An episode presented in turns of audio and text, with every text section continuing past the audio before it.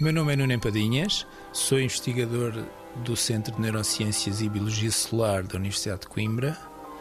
Estamos a desenvolver um projeto que relaciona o microbioma intestinal com a doença de Parkinson e, de alguma forma, tentar perceber como é que bactérias do intestino podem ter efeitos eh, nos neurónios do sistema nervoso central e daí desenvolver uma doença neurodegenerativa. Estivemos a, a, estudar uma toxina que era conhecida há algum tempo por causar efeitos a nível do sistema nervoso central.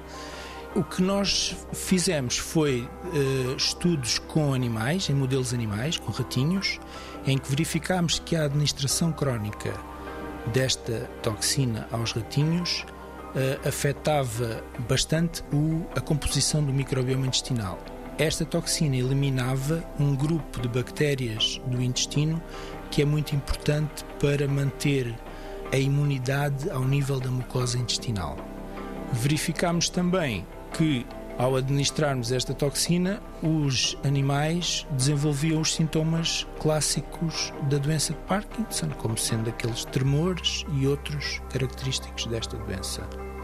O problema aqui é que nós não temos ainda identificadas as bactérias que no microbioma humano são iguais às, às bactérias do, dos, dos ratinhos. Portanto, nós precisamos agora de identificar quais são estas bactérias uh, nos seres humanos, no microbioma intestinal dos humanos.